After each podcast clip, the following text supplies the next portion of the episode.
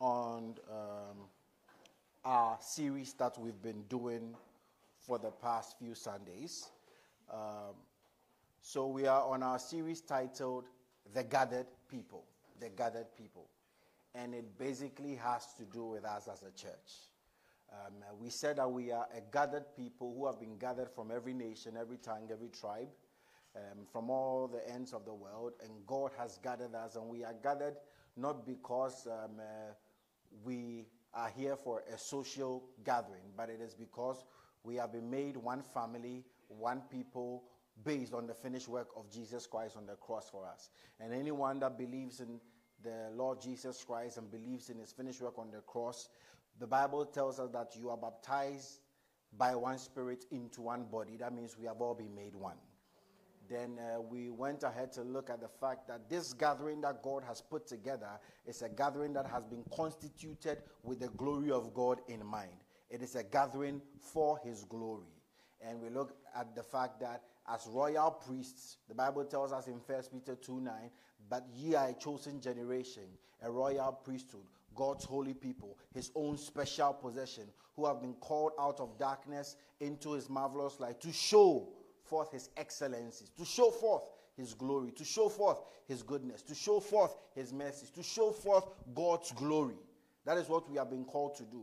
And in exercising our mandate as royal priesthood, we said that there are five sacrifices, and we've been looking at them.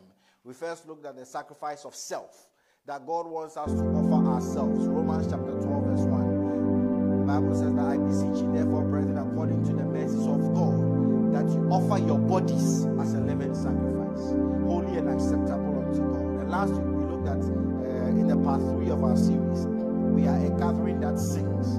That part of the spiritual sacrifices we offer up to God is our song. And we said that we don't just offer up to God any kind of song. Our song must be holy and acceptable. It must be in spirit and it must be in truth. And we said that number one, it must be God directed. Number two, it must be truthful and theologically accurate. And we said it must acknowledge His name, which is to acknowledge the essence of God and to acknowledge the works of God. This morning, I'm doing part four of our series, and um, I'm speaking on what I've titled Gathered for Good Works. Gathered for Good Works. Uh, in the list of the five sacrifices, I called this service service. But you understand why service equates to good works when we are done today. If you have your Bibles, turn with me to Hebrews chapter 13. I'm reading from verse 15 to 16. Father, bless your word. I pray that you would give me utterance. Let me speak as an oracle. Let me speak your words that will bring transformation, renewal in the name of Jesus. Amen. Amen. Hebrews 13, 15 to 16. Therefore, by him, let us continually offer the sacrifice of praise to God, that is the fruit of our lips, giving thanks to his name. 16. But do not forget to do good and to share, for with such sacrifices God is well pleased. Hallelujah. So, if you remember the context for this text in last week, we said that uh, the author begins by saying that Christ has been sacrificed for us. He is the perfect sacrifice who has been offered up for us. And Christ was crucified outside the gate. That is how the author puts it. He says he was sacrificed outside the gate. And I explained that that expression just means that Christ was sacrificed outside of Jerusalem. Outside, because he was, Christ died on the hills of Golgotha, which was outside the gates of Jerusalem. And he says, therefore, let us go to him outside and be ready to bear his reproach, that means that we must be ready to be separate from the world, live where the world is, and move towards where Christ is. That is the process of our sanctification. But whilst heading towards Christ, we must be ready to bear his reproach and be and have some sacrifices to offer. The first sacrifice he calls the fruit of our lips, which we looked at last week. But secondly, he adds, he says, But do not forget to do good and to share for with such sacrifices, the Lord is well pleased. Somebody say good works. What, what does it mean when he say good works? Before we look at the good works that he wants us to do or that God has guided us to do, let's look at some things about good works. In Ephesians chapter 2, we read from verse 8 to 10. He says, For by grace you have been saved through faith. And that's not of yourselves, it is the gift of God, not of works, lest anyone should boast. For we are his workmanship, created in Christ Jesus for good works, which God prepared beforehand that we should walk in them. What he's telling us is that number one, our good works do not save us. So when I say we have been gathered for good works, I want you to disabuse your mind from the fact that you are part of the gathering because you are good. That is not what we are talking about here. You are not part of the family of God because you are good, but because you have been brought into the family of God, you have been set apart to do good works. Are we together? Yes. So it is not that you are you are good in and of yourself. But there is something that God has planned for us. The Bible says, He says, For we are His workmanship. You see, this is old King James language. The newer versions say we are God's masterpiece. In recent language, when we use the word workmanship, you, you are usually thinking about the money that you pay somebody for doing the work that they have done. But in the technical sense of the word, if you break it down, a workmanship is the result of the work itself. So the result of the work that someone has done is his workmanship. So he says, Your salvation is not of your works, but you yourself, as a saved person, are God's workmanship. That means in your in your state as a saved person, you are the result of something that God has done. And not only are you the result of what God has done, when God made you, He made you with something in mind. And the Bible calls that thing to do good works. Paul says a similar thing in the book of Titus, in Titus chapter 2, from verse 11 to 14. He says, For the grace of God that brings salvation has appeared to all men, teaching us that denying ungodliness and worldly lust, we should live soberly, righteously, and godly in this present age, looking for the blessed hope and the glorious appearance of God, of our God and Savior, Jesus Christ, who gave himself for us, that he might redeem us from every lawless deed and purify for himself his own special people, zealous for good works.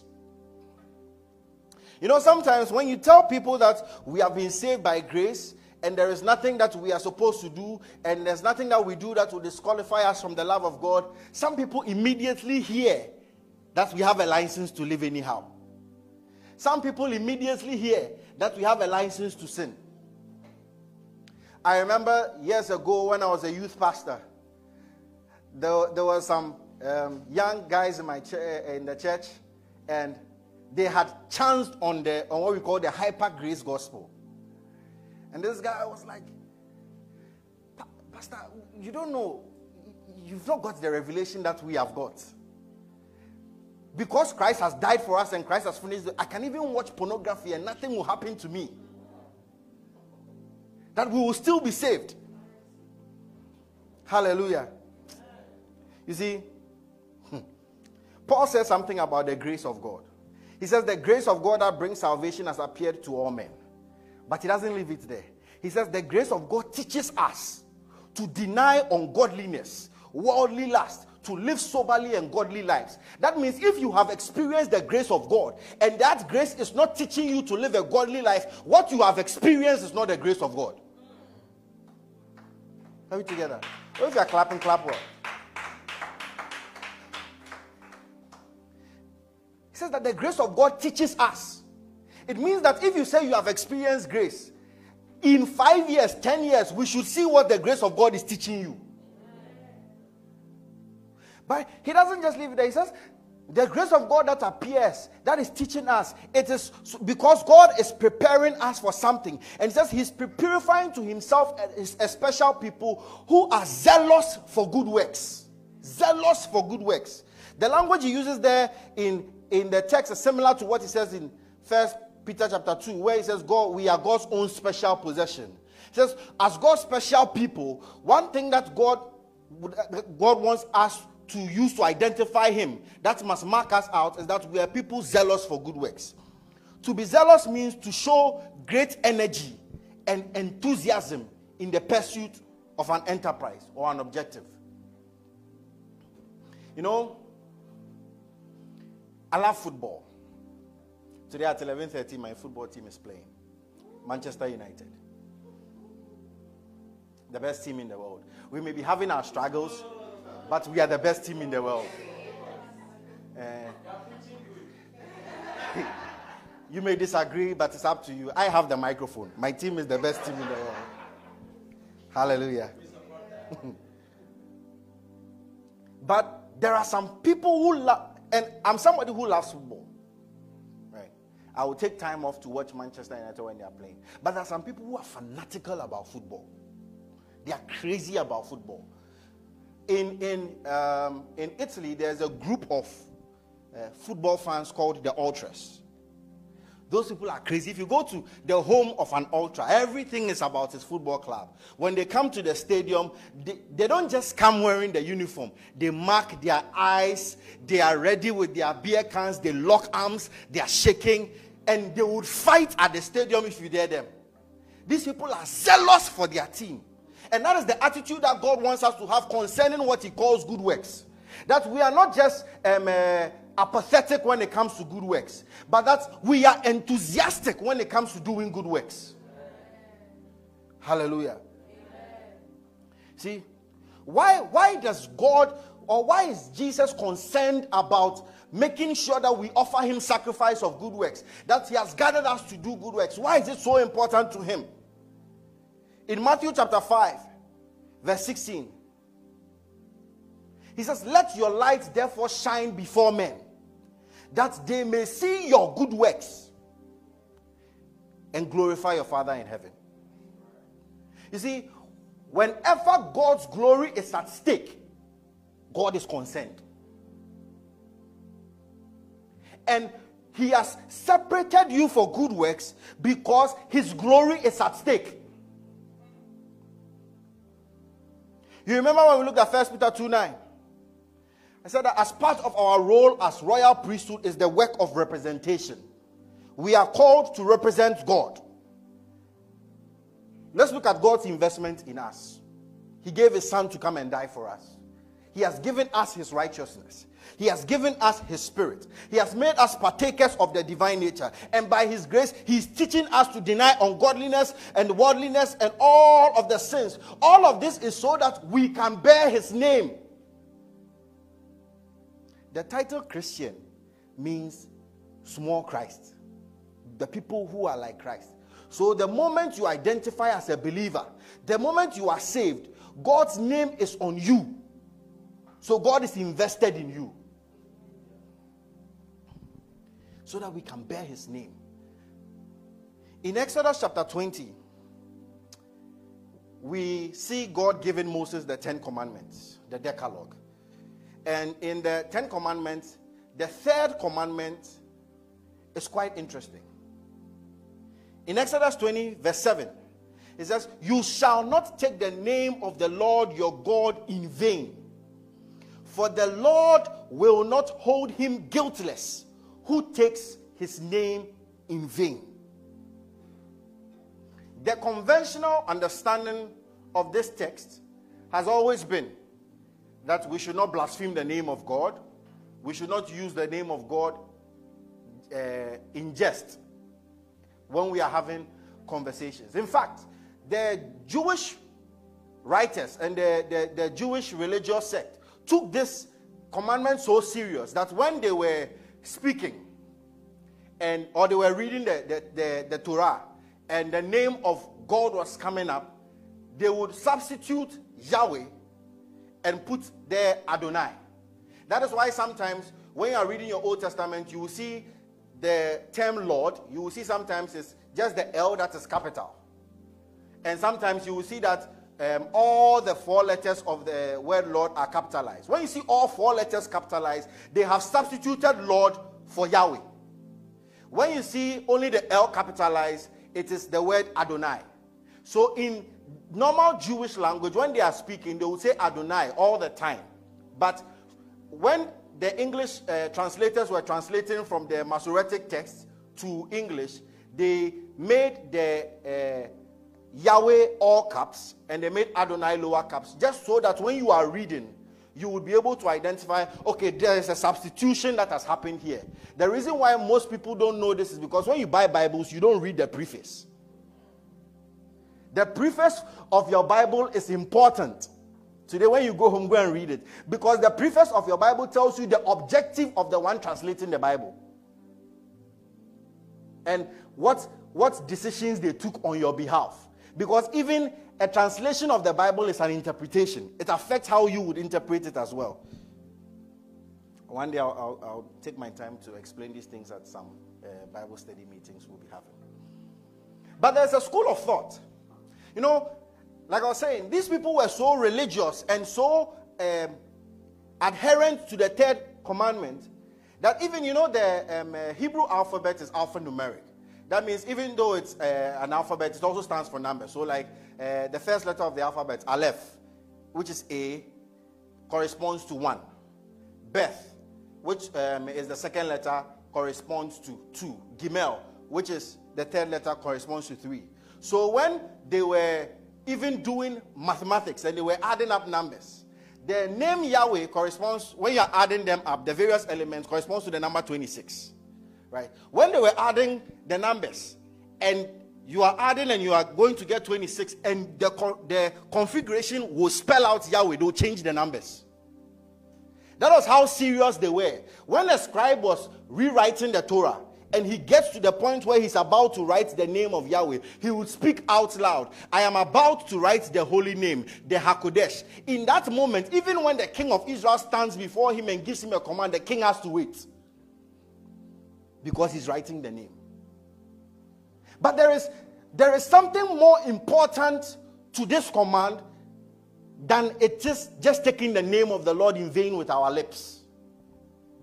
You see, the, the word to take, there translated is the word tisa in the Hebrew, T I S S A. And it's, it's part of the Nasa root of words. In, in Hebrew, the reason why Hebrew is difficult to learn and understand is that they use a lot of root words. So a word can form the root basis and has different configurations, right? But to understand the word, you must understand the root, right? And it's the root word is the word nasa, which means to bear up or to carry. There's a school of thought amongst theologians, and I side with that school of thought. That that because of the configuration of the, the word and how it is used whenever a name is attached to it, there is more going on in the text. For instance, in Exodus chapter 28, verse 29, the Bible says, So Aaron shall bear the names of the sons of Israel on the breastplate of judgment over his heart, so that when he goes into the holy place as a memorial before when he goes into the holy place as a memorial before the Lord continually. This is God speaking about the role that Aaron would perform as a priest. And it says Aaron would bear. The same word there is the word tisa. Same word that we see in Exodus 20. Right? And he says we should not take the name of the Lord in vain. We should not bear the name of the Lord in vain.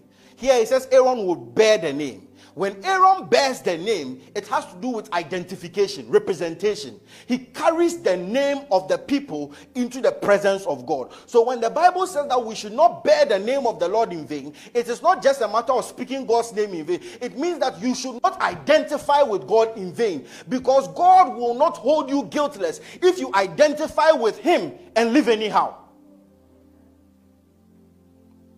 And that is why when we read the Old Testament, Sometimes you look at how God is dealing with the children of Israel and you're like, God, this is harsh.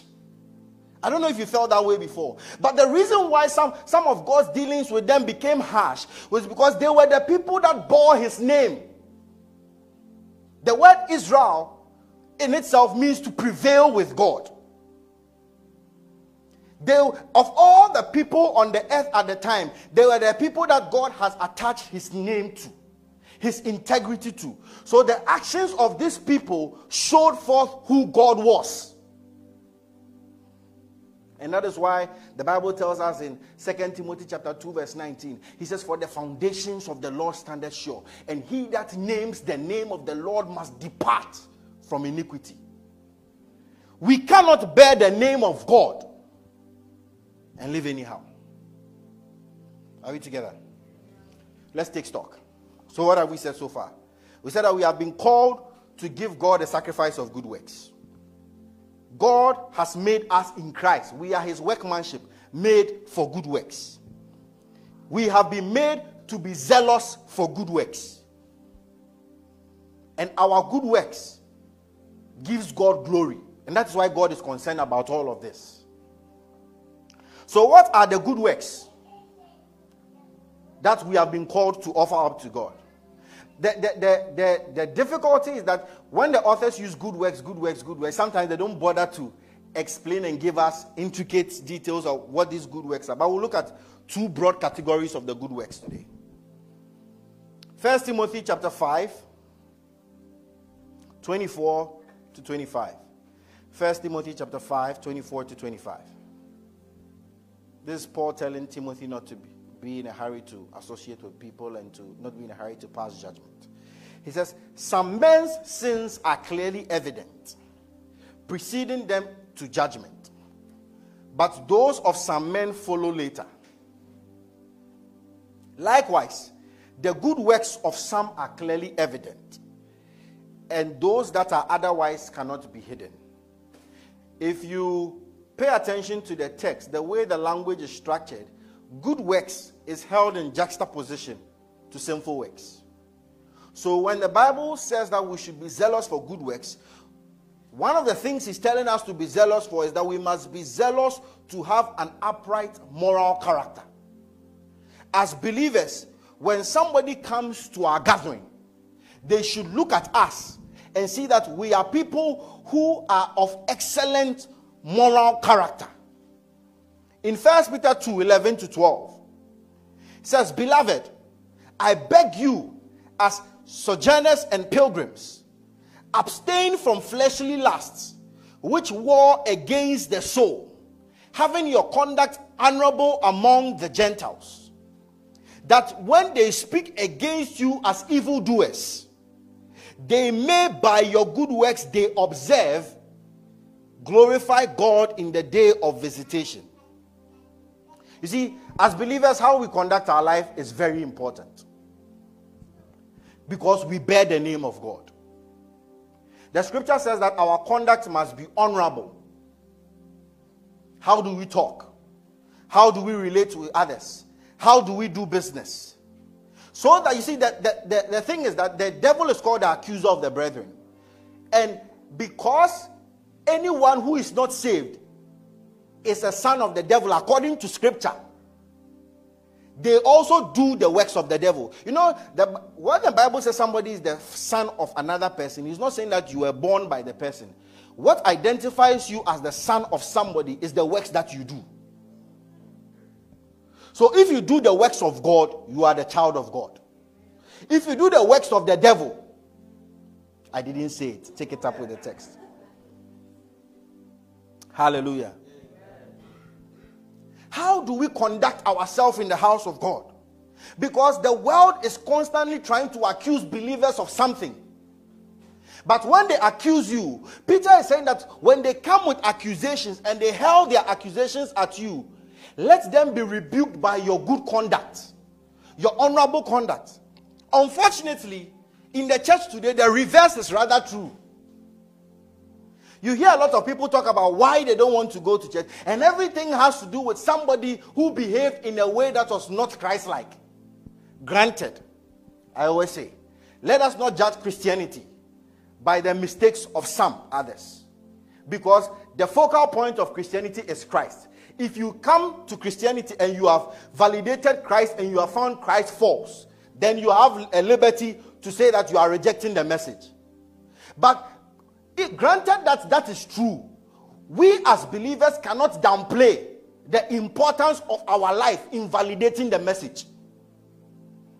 Are we together? In Titus chapter 2, when Paul is giving instructions on how people must be trained and how people must be brought up, Paul gives an interesting instruction for young men in the church. He says in Titus chapter 2, verse 6 to 8, he says, Likewise, exhort the young men to be sober minded in all things, showing yourself to be a pattern of good works. So he says that he's speaking to the young men directly, but there's a principle that applies to all. Right? Sometimes you talk to young ladies, and some ladies have left the church because some young man broke their heart, broke it into tiny, tiny pieces. You can't even put it together. But as men, we are called to a high standard. He says that teach the young men to show themselves to be a pattern of good works. That means if the whole world is looking for someone to be a pattern of good works, when we walk into the church and we see our young men, can say that this is the model that we are looking after. Look at what he says about the pattern says to show yourself to be a pattern of good works. It's a semicolon. That means the sentence that is coming after is related to the idea of being a pattern of good works.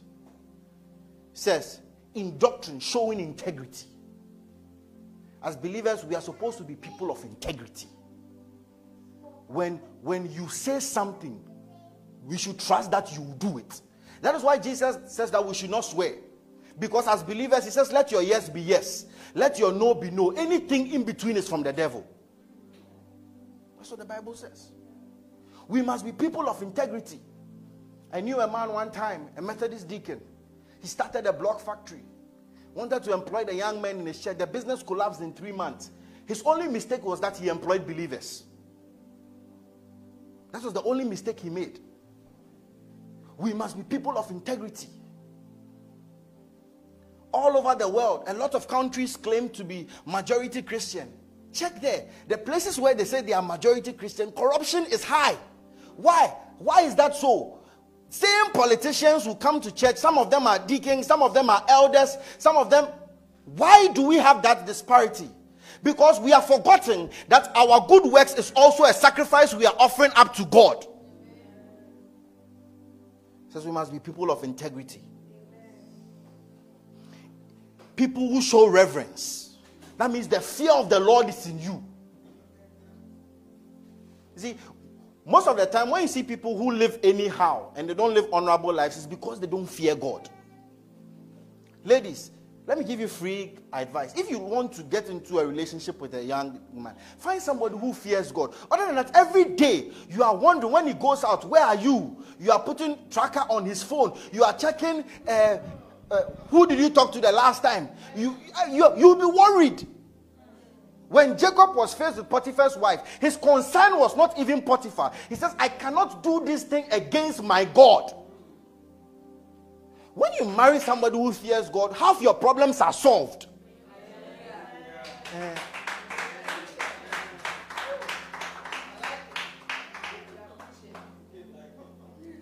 says reverence, incorruptibility. I'm, I'm showing you the pattern of the good works. He says incorruptibility. That means you must be somebody who cannot be corrupted. Your life must be such that when, when somebody is coming to you with bad advice, they know that this person, we cannot take it to him. I remember there was a time in, in, in when I was in the when I was in university. There was a time my, my friends stopped inviting me for stuff. At a point, I asked them, ah, why don't you invite me for? He says, where we are going, there will be alcohol. We know you won't drink. Where we are going, there will be girls who go and do things we know you won't do. So there is no point of us coming to invite you. Because even when we invite you, you will preach to us. You must be incorruptible. Hallelujah. He says, and of sound speech that cannot be condemned. The words that even come out from your mouth, those are part of the good works. Your words should be such that even when somebody stands back, they cannot condemn you. He says, that one who is an opponent may be ashamed, having nothing evil to say against you. Some of you, if we bring your colleagues here and we ask them to give you a report of you, to be a long rap sheet. I'll, I'll be having to beg for you. Hallelujah. You see, there was a second century Christian philosopher from Athens. His name is Athenagoras. It's interesting that he's from Athens and his name is Athenagoras. He, he, he said something about the first century, second century Christians. He says, Among us are uneducated folk, artisans and old women who are utterly unable to describe the value of doctrines in words, but who attest to them in their deeds.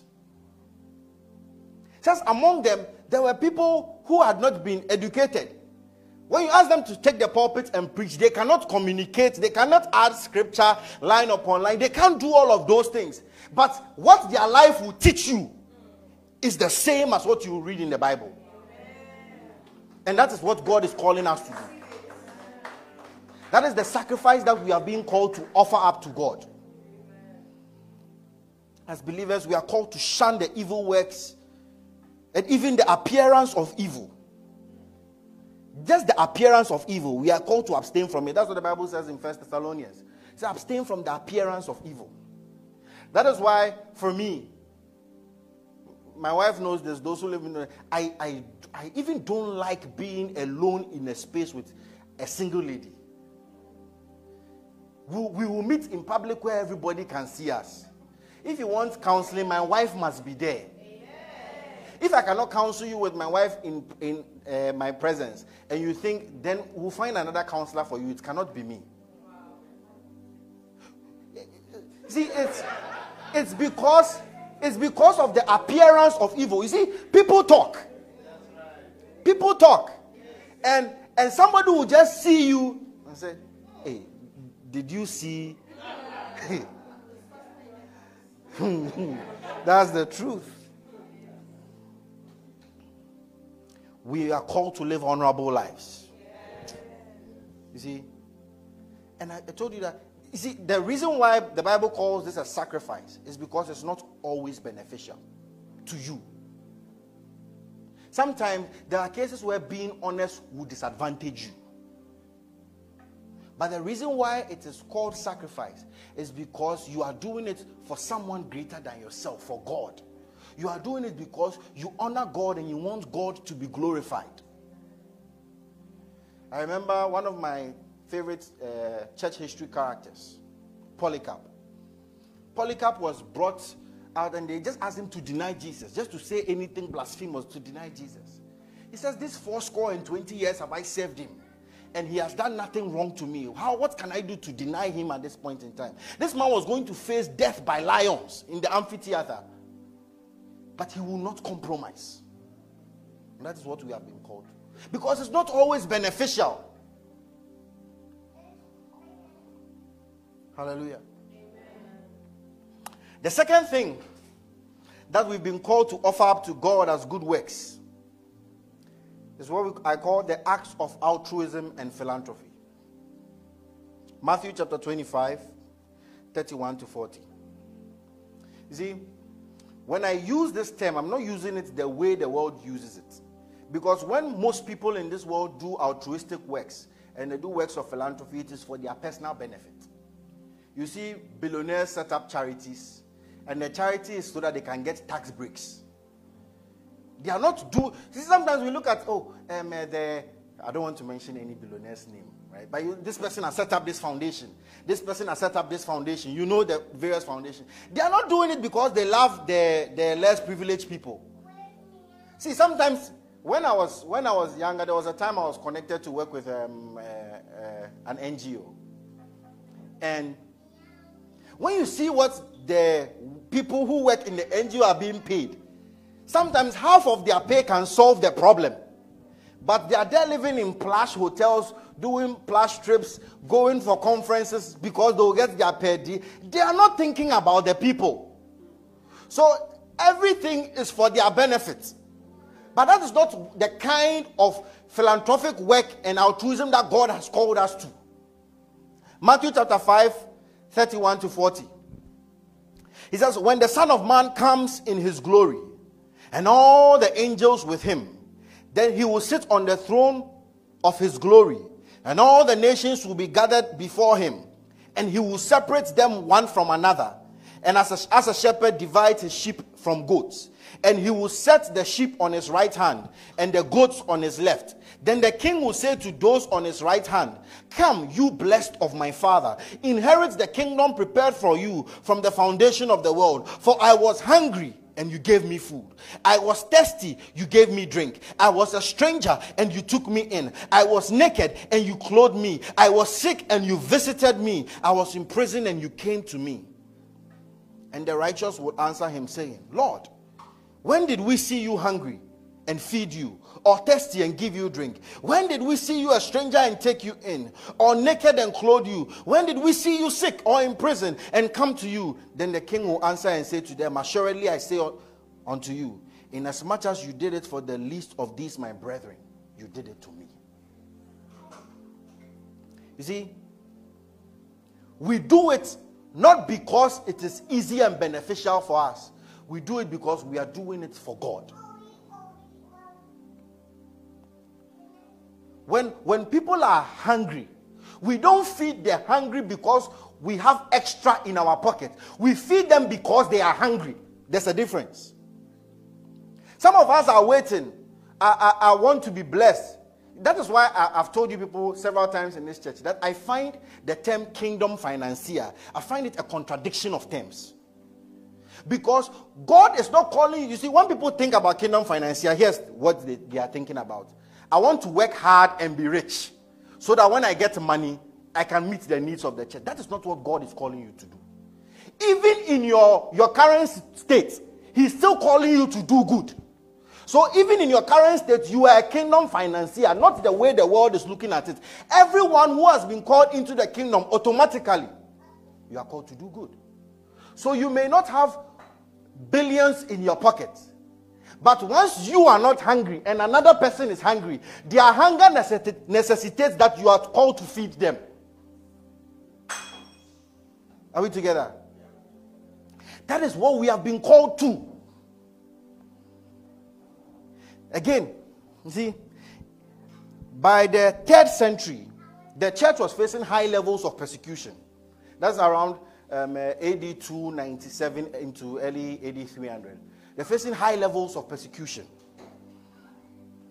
And at that time, there arose an ungodly emperor. His name was Emperor Julian. And Emperor Julian wanted to reinstate the Roman religion. You know,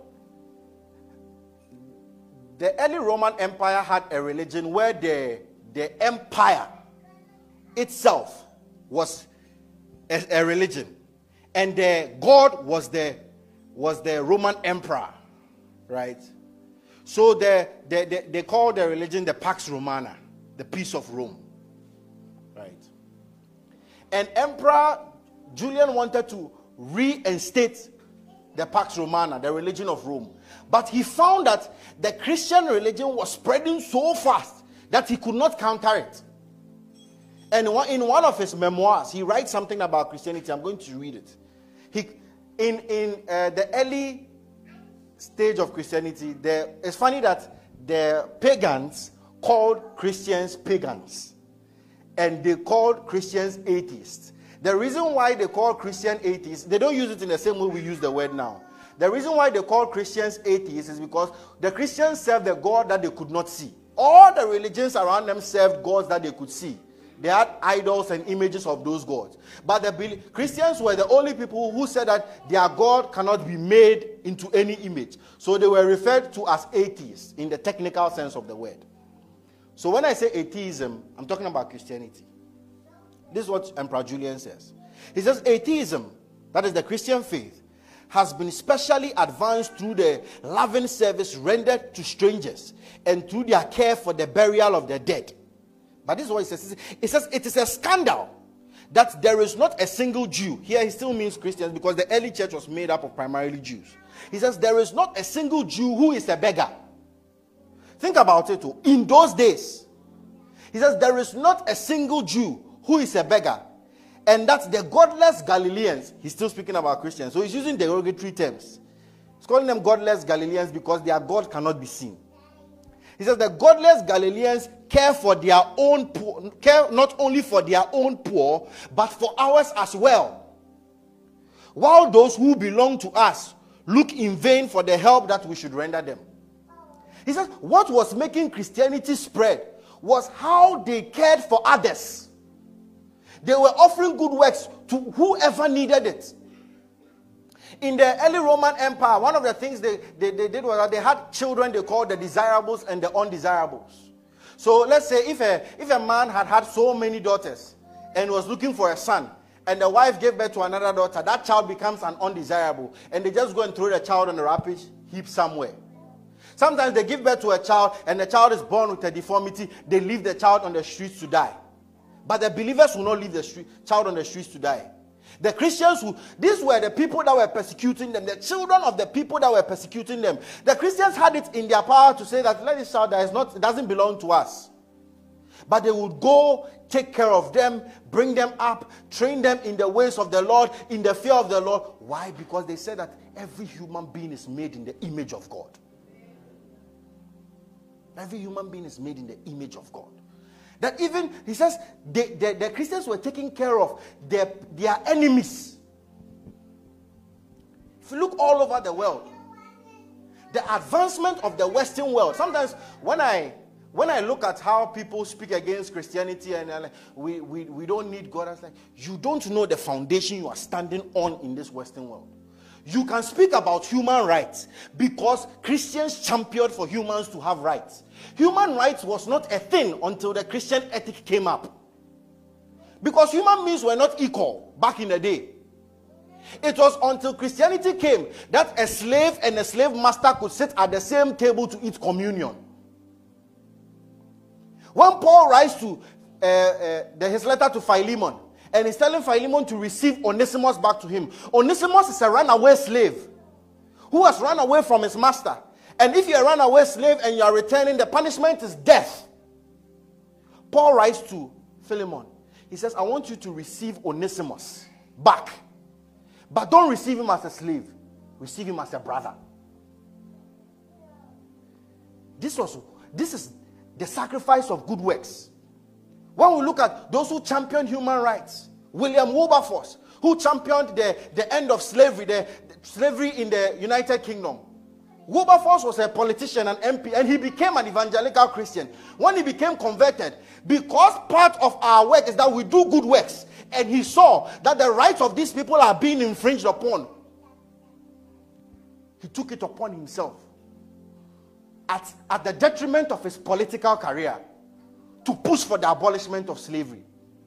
When we take people like Martin Luther King Jr., this guy was a Baptist minister. At the end of the day, it cost him his life.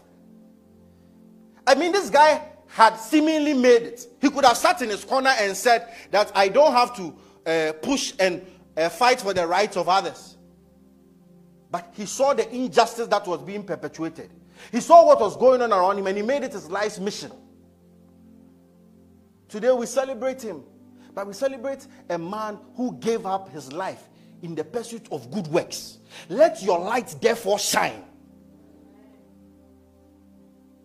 I can go on and on and on and on and on.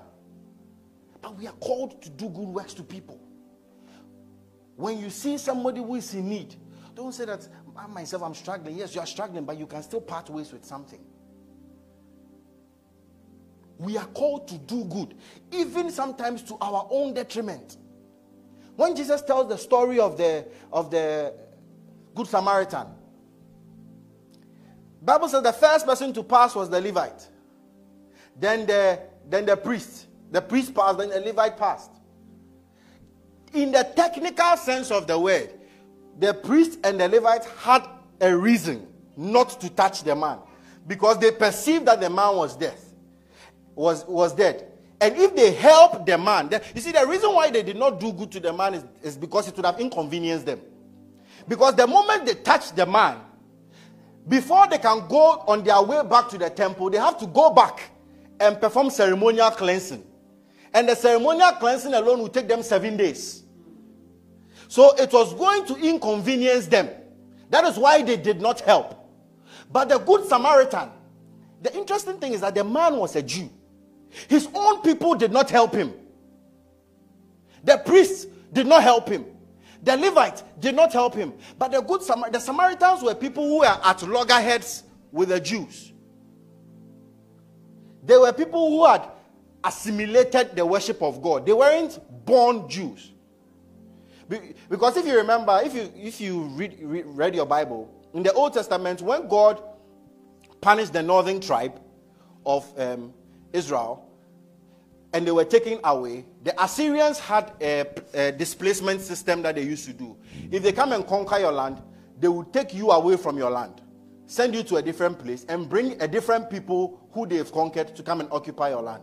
They do that so that you don't gain confidence, become strong, and come and fight them because it is not your home. And the people who came to occupy the northern tribe of Israel when they were displaced are who we call the Samaritans. So the Jewish people hated their guts because you people have been brought into our land. You have taken our promised land. But it wasn't the Samaritans' fault that they were brought there. They too were slaves. So the Jewish people and the Samaritans clashed all the time. And this Samaritan man is on his way, going on his journey. He's a merchant, he's going to trade. He sees someone lying on the floor who is a Jewish person. If the Jewish person saw the Samaritan, he would have passed by. But the Samaritan saw the Jewish man. I said, I know you will not have done this to help me. That is why we don't do good because we'll get good in return. Eh? Sometimes when somebody's asking you, say, I know that this person, was me, will not help me. Go away. That's not what we have been called to do. This man put, see, he, the whole story was inconveniencing. He got off his, his horse or his donkey and he put the man on his donkey. He took him to the, uh, the inn. He paid the innkeeper. He dressed his wounds. He told him, Take care of him. Whatever is left, I will come back. That means wherever he was going, he has to come back and make sure he stops here. He says, I will pay you the balance off. That is the kind of good we are being called to do. And this is the kind of good that will set the church apart. Then people say, Where are the people of God? Say, I do not believe. Somebody can say, I do not believe in God. But if God was real, these are his people. And the reason why we have been called to do good works is because God is good. God is good. remember when the young ruler came to Jesus, called him good master. He says, Why do you call me good? For there's no one good but God. And if we are the people who have been called to bear the name of God, then this gathering must be a gathering of good works. That means amongst us, even amongst us, there should be no one who begs. Like, like the, the emperor said. Are we together? Yes. Let me round up. Galatians 6 7 to 10. Galatians 6 7 to 10. He says, Do not be deceived. God is not mocked. For whatever a man sows, he will reap. For he who sows to the flesh will of the flesh receive corruption, and he who sows to the Spirit will of the Spirit receive everlasting life. And let us not grow weary while doing good. For in due season you will reap if you do not lose heart. Therefore, as we have opportunity, let us do good to all, especially to those who are of the household of faith. He starts by saying that whatever we sow, we will reap. When you read the book of Galatians, whenever he talks about flesh and spirit, flesh represents the sinful nature, spirit represents the godly nature, the works of the spirit, the fruit of the spirit. So he says that do not be deceived. Whatever you sow, you will reap. If you sow to the flesh, you shall of the flesh receive corruption. But if you sow to the spirit, you shall of the spirit receive eternal life. And I told you that the first good works that we are supposed to offer up God is good conduct, good moral character, things that align with the works of the Spirit in us. He says we must sow to it. And because he knows that it's not easy, he says that do not be weary in doing good. Do not grow weary in doing good. Sometimes you are trying your best and it's like it is disadvantaging you. Do not grow weary in doing good. You are kind to people and they throw it in your face. Do not grow weary in doing good. See, the number of times people have betrayed me sometimes. But this becomes an encouragement. See, you've paid fees, school fees for people who will not even acknowledge you. Do not even come back to say thank you. You have put your neck on the line for somebody and they go and mess up, throw your name in the mud, and they will even call you ungrateful. I remember years ago, I was driving in traffic one time. This was back when we were in Ghana. I was driving in traffic one time and I met an old classmate who he was selling um, uh, PK and handkerchiefs and the rest in traffic. And I parked the car. Told him that no, you cannot be doing this. In, we were in secondary school together. We, I cannot watch you do this. I came to the office, spoke to my dad about it, asked my dad to employ him. We employed him and we put a plan in place. We'll pay you this amount.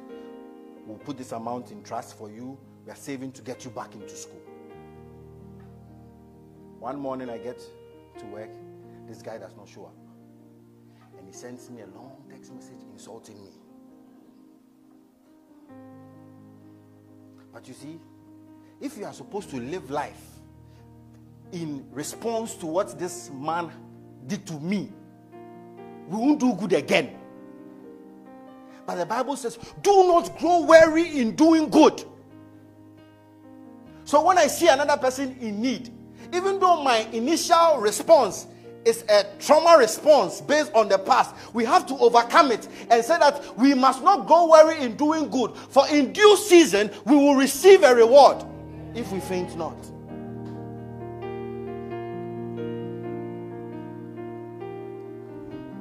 Some of you, you need to calm down. I know somebody has hurt you because you did them good, but we are not called to do good to those who do us good in return. So it says, therefore, as we have opportunity, that means when the opportunity presents itself as a Christian, you must be zealous for good works. It says, as we have opportunity, let us do good to all. And he says, especially to those who are of the household of faith. That is why, as long as I'm your pastor, if anybody has need in this church, can't even meet need directly, there will be no stone that will be left unturned. Are we together? Because we are called to do good. We are the gathering that does good. Are we together? So I want us to purpose that a sacrifice we are going to offer up to God is that we will do good works. Hallelujah. Let's rise to our feet Manda badi bada braska pas. Mandele bedi falua katabranda zaya da bahosha da. I want us to pray. I know some of us have been hurt in the past, and some of this hurt prevents you from doing good works. I want us to pray that God will heal you. I want you to pray this morning that God will heal you. He will heal you of your past hurt, and that He will give you grace. The Bible says that God is purifying a people who will be zealous for good works. That He will give you strength, He will give you grace, He will give you ability. Kabadi balabrada basandaha. Sataya. Remeni bazondo koria bashaya badiatas. Madada brazadeva kosha da brada bakadisata. Lendeke zimanua zada branda zaya. Leva duska valia brada bashanda tas. Remene mezoa pa libra bazada bada brada bakala badeatas.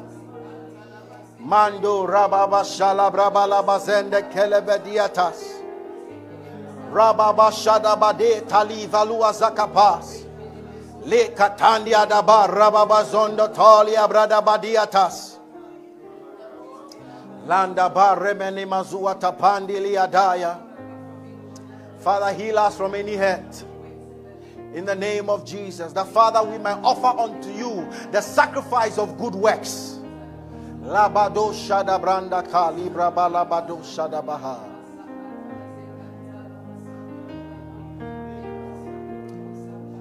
Lebedi valua zadabaha.